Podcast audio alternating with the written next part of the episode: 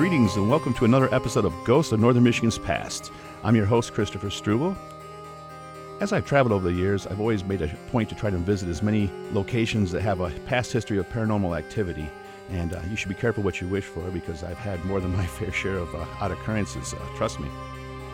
Churches, hospitals, castles, Chernobyl stands out, are always among the usual list of candidates to explore. Fortunately for me, I've always usually been able to be smart enough to propose a nice romantic visit to the nearest lighthouse for my wife and I, uh, knowing full and well I'm actually there hoping to hear a great ghost story from the caretaker.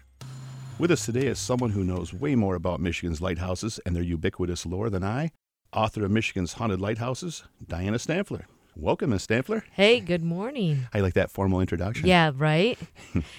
I, you know, I, I feel like uh, I've aged 20 years just sitting here next to you. Thank you so much for that. I look at you with authority. So. uh, Dianna, what, what, what inspired you to write the book? And um, the next question would be after that is, do you believe? Well, I've been researching Michigan's lighthouses since the late 90s. And I was at the time working for West Michigan Tourist Association and kind of archiving the lighthouses. And I started hearing these ghost stories very early on. I took them kind of casually at first, but my daughter, who um, is, I think, gosh, going to be 29 this year, I have to do the math. She had her first ghost encounter at the age of four. So I was aware of paranormal activity. I was open to such encounters because of her. You know, I wanted to support her and in her what she was experiencing. And so the more I dug into the history of these lighthouses and heard more and more confirmation of these ghost stories, the more I did believe. And in writing this book, you know, I was able to seek out other people who had similar experiences, yourself included, Mhm. and really be able to to tell stories, not just regurgitating something that a, a newspaper had written or someone else had put in another book, but going to the source of people that I trusted to say, "You've heard these stories. Tell me your experience." And so I think that that over time, as I was working on this book, which was published in 2019 from the History Press, it really helped to reinforce to me the validity of these stories. Now, you're going to have people that say ghosts don't exist and this is all a bunch of hogwash and whatnot.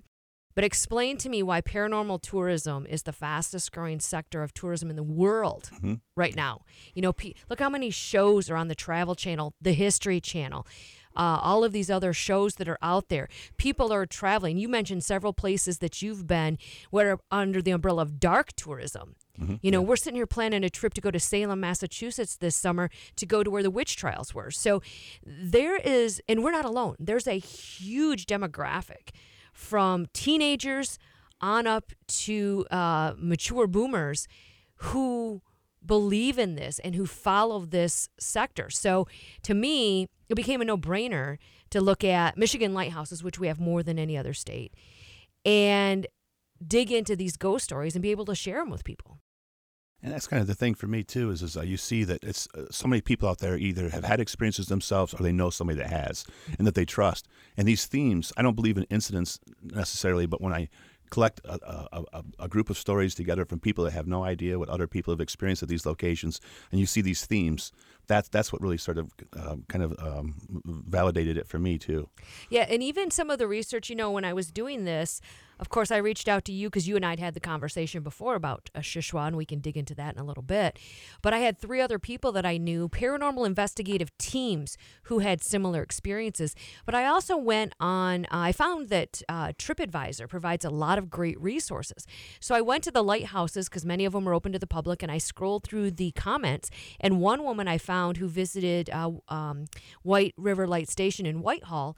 She had no idea it was haunted. She was just there to visit, and she said she knew the minute she walked in the door something had happened there, and it and she was afraid of it, and ended up going back to her car. So I ended up reaching out to her because I wanted, you know, not everybody welcomes this experience or this gift. Especially the Um, people that, that are more sensitive to it a, a lot of times that Right. really experience it. Right, because you know, and I and I kind of feel for some of those folks because you can't go anywhere historic because you got to think you're going to get bombarded all the time by the spirits that are there because they they know they know the people that they can reach out to that will will um, welcome their stories or sometimes not welcome them. So it really was um, a really big dive in.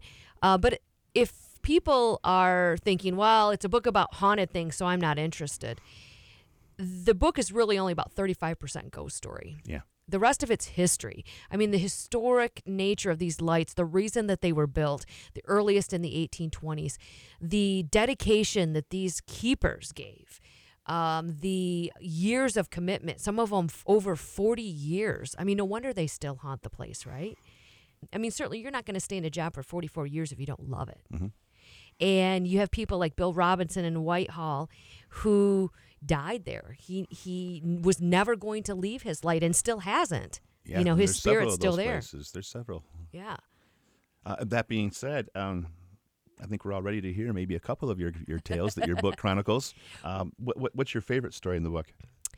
Oh my goodness. Um, I'm going to start with yours just because Ah, it's a common one, and I am so jealous that I have not had a spirited encounter with Captain Townsend at Seul Choix Point Lighthouse in Gulliver. And this is actually one of the earliest ghost stories that I ever heard, and probably one of the most haunted lights in Michigan. Um, It's it's in Gulliver, uh, you, south of US 2 in the Upper Peninsula on the northern part of Lake Michigan. And I remember the first time I visited there. Um, gosh, probably 20 years ago now or close to that. My mom and I went up and I was giving a presentation in nearby Escanaba.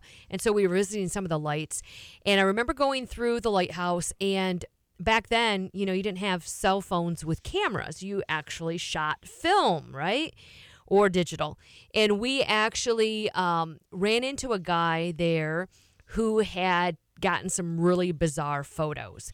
And he went back uh, he had gotten them the day before and he had come back the day we were there and he had printed them off. He must have gone to like, I don't know, the pharmacy or Walgreens or something to print them off. And he had all of these bizarre photos that we couldn't explain.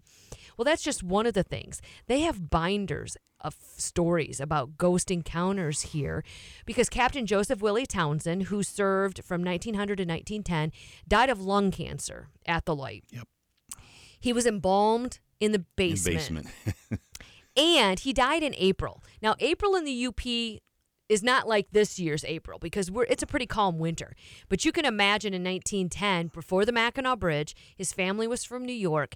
It took a big effort for his family to come up to have the funeral, pay the respects and whatnot. So after he's embalmed, he lay in state for three weeks Yep. in the parlor yep. for his family to get there. They pay their respects, but it's still April because I think he died in early April. You can't really dig a grave in frozen ground in the UP. Nope. So guess where they put him? Back in the basement. Back in the basement. now, can you imagine this poor guy trying to cross over and he just keeps getting relinquished to the basement? No wonder he's angry and still hanging around. So he's been seen, he moves silverware in the kitchen. His face has been seen in mirrors in the upstairs bedroom. He moves rocking chairs. But the most interesting thing that he does, and I know you've had this experience, and this is what I am jealous about, he was a cigar smoker Yeah. and his this was actually his third wife by the time he got to this light. Wife never let him smoke in the house, but there are hundreds of accounts of people who have gone through the light and caught that whiff of cigar smoke. Now I'm a cigar smoker. So, you know, to me that would just be the epitome of the perfect ghost encounter. But I haven't had that.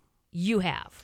Well, yeah. So when, when Michaela, my daughter, and I, we we uh, we, we started exploring lighthouses uh, when she was maybe twelve or thirteen. It was a cool bonding experience, and uh, and we made our way to Seychelles. How do you say? How do you pronounce it? Seul Choix. There we go. Close Pretty close. enough. I'm not French. So. Either am I. And uh, when we first got there, the lady in the in the uh, the gift store, she refused to come into the house to escort us through the through the building. So she got another caretaker to ta- take us through the you know another docent to take us through the building. And um, a- as usual for me, when I'm leaving a historic spot or a special special place that I visited, uh, and Hemingway used to do this all the time too. He would wait for everybody else to leave, and he'd like to take one more look around and really seal that seal that moment in his memory. So you can I can I can recall what that looked looked like upstairs, even the first time I visited. And uh, so Michaela was downstairs, and I decided to take one more trip upstairs. I came around the corner, and I really wasn't I wasn't up there to try to have a, ghostly experience. I'd been in the building a couple times now at this time. I think this was our second or third visit by the time this experience happened. And uh, I go upstairs by myself, and I'm going that, into that far far bedroom, not not Willie's uh, bedroom necessarily.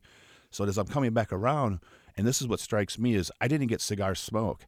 I got a fresh cigar passed under my nose. I mean, it was as clear as if I was standing in Ernesto's today and they were having me sample two or three different cigars. Yeah, just um, the smell of the wrapper, the the the fresh smell of that. Fresh, not stale smoke, not old wow. cigar smoke, but I mean, and literally it caught me completely off guard. So I was not expecting it at that moment. And right now, I, every I don't have any hair on my head, but every one of my arms is standing up right now. Um, and it, it, really it really hit me because again, I wasn't searching it out at that moment, but yet you know, they, they, they tend to make themselves known when they want. And um, and, and people have seen him walking around on, on the grounds too. You mm-hmm. talked about not being able to smoke in the house at different times, but people have seen this this this weathered lightman, lighthouse keeper, you know, walking around in his uniform, smoking outside, and and they'll, and they'll come in and you know who's the who's the guy in retro costume out there? Well, no, no, nobody, nobody. And it's funny because there, I mean, there are so many other stories that come out of there, but sometimes people will leave a cigar somewhere in the light inside the the house part they'll maybe set it on even though they're not supposed to yep. but they'll set it on a piece of furniture and almost inevitably it always ends up in the keeper the uniform pocket yeah. of Townsend's uniform there. Now, a couple interesting tidbits. We went up there two years ago and we took the tour. We couldn't go through the light because it was off season, um, but we went and and he is buried at a cemetery in nearby Manistique. And one of the things that was really important to me in this book, and as I was doing the research, was to go whenever possible and visit the graves of these keepers that I was telling the stories for. One to to kind of pay my respects, but also to thank them for their service and for, you know, giving me the opportunity to share their stories. So this particular day, it was October. We were actually up there um, for a conference, I believe, and so we went to visit Townsend's grave in Manistique and we stood there and smoked cigars at his gravesite. And the first time I had been, um, I actually left a cigar on his grave for him. Um, he has not made his presence known to me. But certainly, many other folks, uh, some of my UP paranormal groups have been there. In fact, the UP uh, paranormal research team was just there again this past week and uh, they've been doing some investigative work there. Uh, another interesting tidbit that I learned eh, this was what's great about the book. I've told the stories for years about these keepers, but in doing the research, I dug deeper and deeper. That's what I like about your book. Townsend actually was an assistant keeper at Waugoshance, which mm-hmm. is also in the book, mm-hmm. haunted by the ghost of John Herman. Now, John Herman was said to have, on October 14th of 1900, in a drunken state, locked his assistant keeper in the Tower of the Lantern, and that was the last anybody saw of him. There's a, there were two assistant keepers at that time, and one of them was Joseph Townsend. So there's a 50 50 chance that he was the guy locked in the tower, right? Ouch.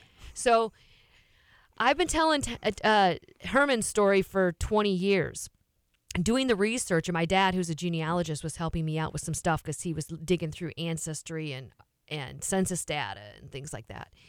He came back to me and he said the theory had always been that john herman after he locked the assistant in the tower fell over the edge and drowned because they never found him. Turns out he died of a heart attack on mackinac island that same day. Now if the story about the locking in the tower is true and it occurred on the evening of october 14th maybe the reason they never found the body is because it wasn't a physical human body at that point. John Herman died at 1:30 in the afternoon. Perhaps it was his spirit that locked that assistant in the tower. That's why we call it paranormal, right? Things we just don't can't don't explain it, right? Explain. I mean, that was just one of the. I think that's one of the the stranger stories that came out of that whole thing you know that whole that whole region over by uh, that, that, there's there's so much crazy history that goes on over there. But there's also a lot of different paranormal things that have happened in the uh, in the um, the neighborhood, if you call it that, a neighborhood back in those days. But it was a concentration of cabins coming back, and as you go into that into that peninsula, um, they found buried coffins. Uh, they found coffin plates without coffins. I mean, there's there's some strange strange things that go on in that 10 square miles back there, and it's pretty rustic as you're going back in. A lot of this history we'll come back to too. Uh, I, I have another podcast too called uh, Tales of Northern Michigan's Past, and it's it's it's more historically ba- you know, based and not so much of the paranormal. But uh, there's there's endless niches to to uh, to investigate here in northern Michigan. I could see I'm going to need to come back to that podcast. Well, I too, think you will. You and I have. Uh, it's no secret uh, between us, but when we when we get together, the, the stories just flow. Yeah, we came up with And- come up about 15 new themes within Yeah, five if minutes. we create more work for each other, I'm you sure that that is the case.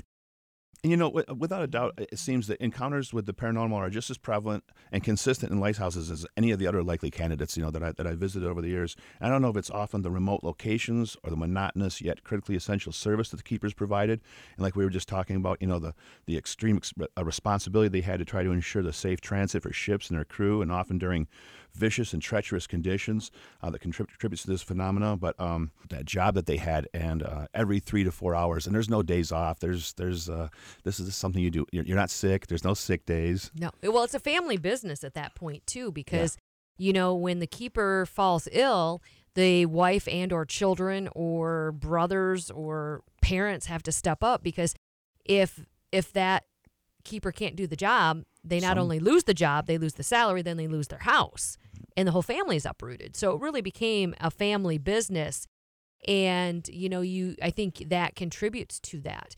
Um, but I think it is a lot of this. You know, as I mentioned earlier, if you're a lighthouse keeper, you're typically doing that job if you're there for a long period of time because you have a love of it. You feel a calling. You feel compelled to protect others. It's it's kind of like when people go into a medical field or a law enforcement field. I mean, you're in that because you have a deep desire and an inner calling to help and serve. And so I think in many cases, you know, going back to Bill Robinson in Whitehall, he he commissioned the building of that light. He was appointed the first keeper of that light. He served 44 years. And they gave him a deadline of which he had to vacate because he was forced into retirement. He was in his 80s. His grandson was then the keeper. And the night before he had to move out, he died there Man, he never intended to leave because that was you know outside and his wife had passed away many years prior um you know the love of his family but that was that was his mistress that was the love of his life and i think you see that in in um, south haven with uh, james donahue civil war soldier lost his leg in battle still tended a light for 35 years on a peg leg peg leg. and that one is interesting because the house sat on a bluff overlooking the Black River. He had to go down the side of the bluff, down the river, and down the catwalk to take care of that light. But for 35 years on a peg leg or crutches, he did it. Sometimes, and we have accounts of him crawling on his hands and knees, carrying a lantern in his teeth, of the nights he spent sleeping in the tower to protect the shoreline by keeping the tower lit. I think those are the reasons that these keepers stay there after they have passed from this life. That's way beyond commitment. That's uh, that's Yeah. that's, that's a lifelong attachment. Well, beyond lifelong attachment. Yes, and I and if you see that, you know, if I if I take the the the map in my head from the book, and you have that experience in South Haven, you have it at White River Light Station, uh, South Manitou Island, the Sheridans, they that haunt that lighthouse there, they died. Uh, they died in a shipwreck, and their bodies were never recovered. You have that in several of the other lighthouses. Of course, Whitefish Point is haunted, and you think not i mean there's probably a dozen different spirits that have been documented there not just of keepers but of native americans who lived in the area and of um, mariners who died in shipwrecks. Of course the edmund fitzgerald sank there in 75 but that that's just the most noted shipwreck in the great lakes but it was one of hundreds in that shipwreck alley around that area you know Yeah, the S- graveyard coast there. yeah, SS Myron went down just down the coast near Point Iroquois. 16, 17 men died in that, um, and so you know the spirits that are that are there from from that experience. So you have the tragic deaths, you have the dedication of the long serving keepers who have passed, and then you have questionable things like uh, over at uh, the Saginaw River Rear Range Light, where uh, Julia Brawn, Julia Toby Brawn Way was the keeper. Two of her husbands who were keepers died. And I always wondered if she had anything to Hmm, do no, with it. no, of course not. Because, like, you ask people, who's the ghost there? Is it the husband's or is it her? And you get different accounts, but I think in most cases she she haunts the place, being heartbroken over losing both of her husbands and her beloved lighthouse. Yeah, and I think there's a there's a combination of the of the caretakers and the and the keepers that have are so dedicated to the place. But one of my other thoughts has always been about uh, you know why lighthouses are, are haunted is uh, you got that crew that's out there struggling to survive sometimes in freezing cold, churning waters, uh, desperately trying to reach shore, and, and they're following that light. They're following that light, and unfortunately, in so many of the cases, you know, the last instinct they had before being claimed by the seas was to to follow that light. Mm-hmm. Um, the worst place to be in a shipwreck is right next to the shore. So they're always out there a little bit farther, floundering, and Mm-hmm. uh, you know, trying to figure out how they're going to make it to that to that shore. You can't just pull the boat up. That's the worst place for that to be. During where it's all rocky. Yeah. But you look at that, Chris. That that image you just put in my head of go to the light. Go to the light. Yeah. I mean, that's what happens after death, also. yes. Or during I mean, that transition. yeah. I mean, so the whole the whole irony of it is there, and I think you know that uh, that is not an uncommon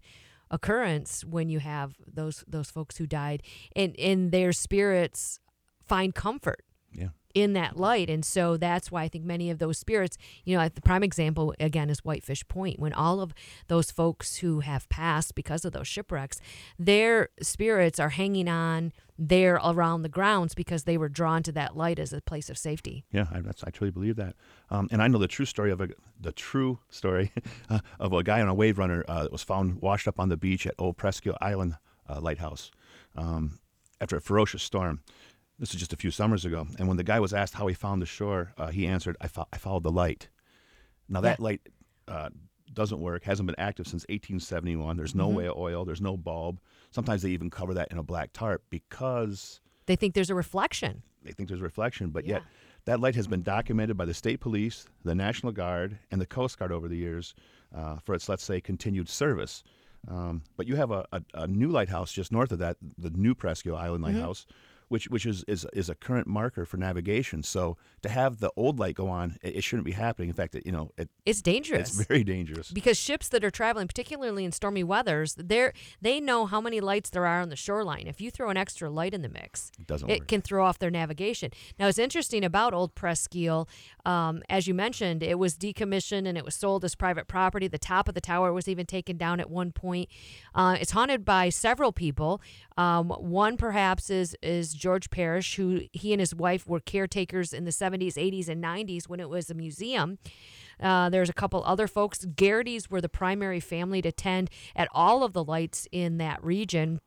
And I actually took an after hours tour there a couple years ago with members of the Garrity family, and they're convinced it's it's the patriarch Patrick Garrity and his spirit there.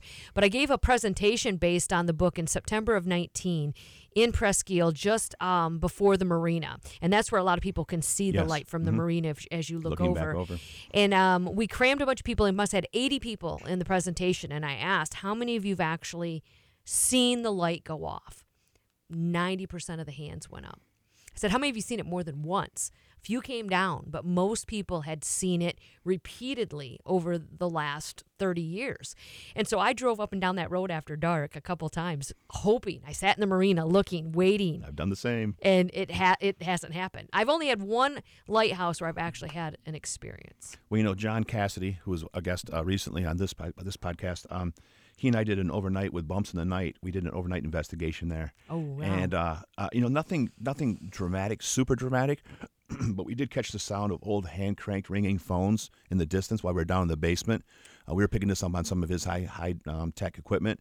Yeah. Um, and it just just being there at three in the in the morning, it, it's it's it's eerie in the building and being able to have that access to the top floors and and walking around all by yourself. And there's also a certain amount of peace in that building. I feel. Um, I, you know, there was it, it was a it was a place of sanctuary. You know, if you were able to make it from you know with a, during a storm, that that would have been the happiest place on earth.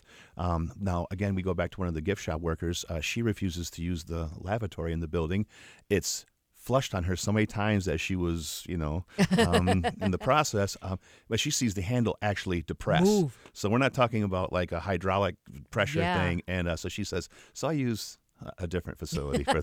Now that is that is a little scary. Now that building, I believe that the house itself has been rebuilt. yeah, that's the original. completely. It the basement is original. I've been down there. We did that when we were there a couple of years ago, but they did rebuild to the original specifications because the original building was kind of crumbling down. Everything was but crumbling down. um, but that and that's such a beautiful park. Over there. Both of that them. area. That whole complex is just gorgeous. And the Ariold fa- Ariolds family was part of that whole Oh, um, really? I didn't know redevelopment out of Lansing. Yeah, he was one of the eight, I think, eight investors that originally tried to turn that into a, a, resort uh, park. Yeah. Aren't we glad that they didn't succeed Yeah. in that, right? Uh, any other stories that you the, uh, of Presque Isle? Um, you know, Presque Isle, uh, as I mentioned, George and Lorraine Paris, or Parrish, I guess, who uh, served there in the 70s, and George died in the early 90s. And it was actually after that that a lot of these occurrences started to happen. And I had a chance uh, multiple times to meet with uh, Lorraine. I think she's going to be 92 this year. And um, she told me many stories. I mean, she would be at the lighthouse at night sometimes, and she had one night when it was a thunderstorm, and she tried to leave, and the doors wouldn't open. And so she it was almost like she was locked in. I know this story. Yeah. And so she sat down and she waited out the storm. She said it was a rough one. There was a lot of close lightning strikes and the building would rattle at times. And when it finally passed, she went to leave and the door opened just fine. So she walks out to the parking lot where her car was, and right next to the driver's side was a burnt patch where lightning had struck. And had she been out there trying to leave, she could have been struck by lightning. And she is adamant to this day that George locked her in that night to protect her during that storm. we get so many of those stories. Same as like at the Terrace Inn, you get this protective uh, entity that's walking around the Mm-hmm. building, strolling around. You know, I think once a lighthouse keeper, always a lighthouse keeper, even if it's only a caretaker in, in more modern times, your your instinct is to protect. And I think that that's a lot of what we see in many of these stories even today. Okay, so you, you, you, said you had one experience yourself. Let's let's let's hear this one. Well, this is good because it's not even in the book. It happened after I turned the manuscript in, which was really exciting. Uh, we had gone down to Port Huron, to Fort Gratiot, which is Michigan's oldest light, dates back to the 1820s. And the um, there's a paranormal group that has a contract, and so every October they have you can pay to go and do an investigation, and they have all the gadgets, just like you watch on TV. And so you start out and you're divided into groups and you go through the different buildings. And so we still, we took photos, um, videos. We have weird flashlight activity in videos.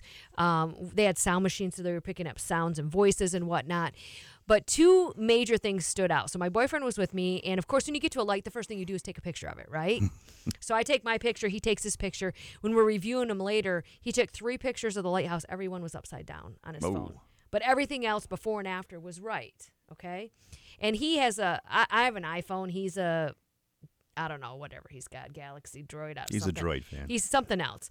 and uh, so I said, well, you know, it's because you have that goofy phone. And he goes, no, my goofy phone gets all the good pictures, which is actually true. He gets better paranormal pictures than I do. So that was the weird thing first. And then the other stuff happened. Well, we were in the tower last. And as I mentioned before, I don't climb the towers, and that's a tall one. So he went up to the top of the tower and he took a picture looking down the tower. And then when he got down, he's actually standing kind of behind, you know, there's the the pole that goes up the center where the spiral stairs are attached. Yep. And he's kind of behind that and he's taking a picture that has the stairs to the right and then you can see the curvature of the brick of the tower and then there is the window and then to the left is kind of the walkway to the main door. And when we started looking at pictures back in the hotel later on and we blew it up on the computer, he his picture two things. One, the picture at the top of the tower and the picture at the bottom of the tower were 18 seconds apart on his phone, time stamped. I don't know anybody that can go downstairs in 18 seconds. I can if there's something like a ghost unless you unless you're falling. I think even falling might take you longer than that because you bounce yeah, right. No, you would. So there was the one weird thing. But in the photograph, in addition to the things that he picked up, the picture showed lights from the fog signal building outside. It showed the sidewalk, grass, and lights in the park area. So he was, it was almost like a double exposure, which you can't really get on a digital phone Right. inside and outside at the same time. But I was giving a presentation and I had his photo in there, and I was the place I was presenting had a high def um, projection system. And as I brought that up, I saw more things. You could actually see his shoulder and his hand holding the phone. So it was almost like somebody took the picture on his phone from behind him. He's in his own picture and getting the inside and the outside of the light at the same time. We've sent this to so many paranormal groups and no one can explain Or debunk it. or debunk it. It's just there's I don't know how else. I'll send it to you or I'll show it to you. Yeah, I I'd might like have it on my it. phone. It's so bizarre that we just can't explain it. So your current book is Michigan's Haunted Lighthouses. You have two new projects coming out, right? Uh, yes, I do, and I actually have to bring up some notes now um, because I can't remember the name of this new book that I'm working on. It's it's not the title I picked; it's the title the publishers picked. Uh, but it is "Death at Li- and Lighthouses of the Great Lakes: A History of Misfortune and Murder." So we're digging into the dark side. These are Great Lakes lighthouse keepers who died not necessarily in the line of duty, but they perhaps were murdered, died under mysterious circumstances that have never been determined, maybe committed suicide, so all kinds of uh, dark things like that. And then uh, the History Press last year launched a new uh, children's series called Spooky America. And this is probably for third, fourth grade readers. And they take existing books and they have a writer that brings them down to that age level. So they have taken Michigan's Haunted Lighthouses and turned it into a children's book. And that will be released at the end of May, Something easier for me to grasp. probably. you know, your your little one can read it too. There you go. Yeah, he's he's into Maybe in lot. German. I don't know. Yeah. um, where, where can we find your current book, and where we'll be able to find your new projects? So um, I just signed a couple copies at McLean and Eakin. So I know they have them locally. You can also go to mihauntedlighthouses.com. You can buy a book direct from me, and I'll autograph it. And the new book will be all the both both of the new books will be available there. Uh, the children's book in May, and then um, the murder book in March of next year. The murder book's going to be made to a kid's version too. I don't think so, but that one has been exciting because I got outside of Michigan for that one. So I was really excited to visit some places outside of Michigan. Well, thank you for sharing all of this uh, haunted history with us, Dianna. And uh, I'm your host, Christopher Struble. Please join us next time for more history and lore on Ghost of Northern Michigan's Past.